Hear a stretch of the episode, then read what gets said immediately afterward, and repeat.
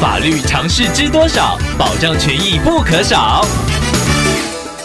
欢迎收听《法律知多少》时间，我们请到台湾瑞银法律事务所律师郑瑞伦来为您解答法律上的疑惑。各位听众朋友，大家好，我是郑瑞伦律师。郑律师您好，听众朋友悠悠透过官网留言板想要请问您，他在自己的部落格转载并且翻译别人的文学作品，如果有附上出处的话，算是合法使用吗？还是他的行为已经违反著作权了呢？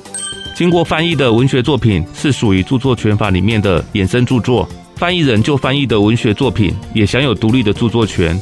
不过需要注意的是，翻译是改作行为，如果听众朋友没有经过原作者的授权，仍然属于侵害原作者的改着权，需要负担法律责任的。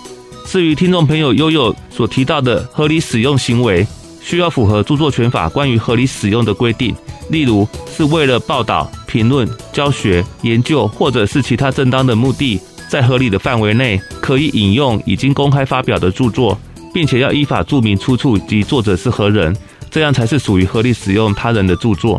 所以不是说只要有注明出处，作者就不算是侵害著作权，还需要符合可以合理使用的情况。听众朋友就这一点要特别注意。在本题中，听众朋友悠悠是要把别人的文学作品转载以及翻译。放在自己的部落格上，基本上是不符合著作权法关于合理使用的规定。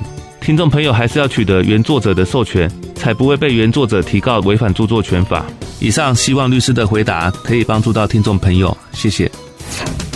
法律知多少？小小常识不可少，让您生活没烦恼。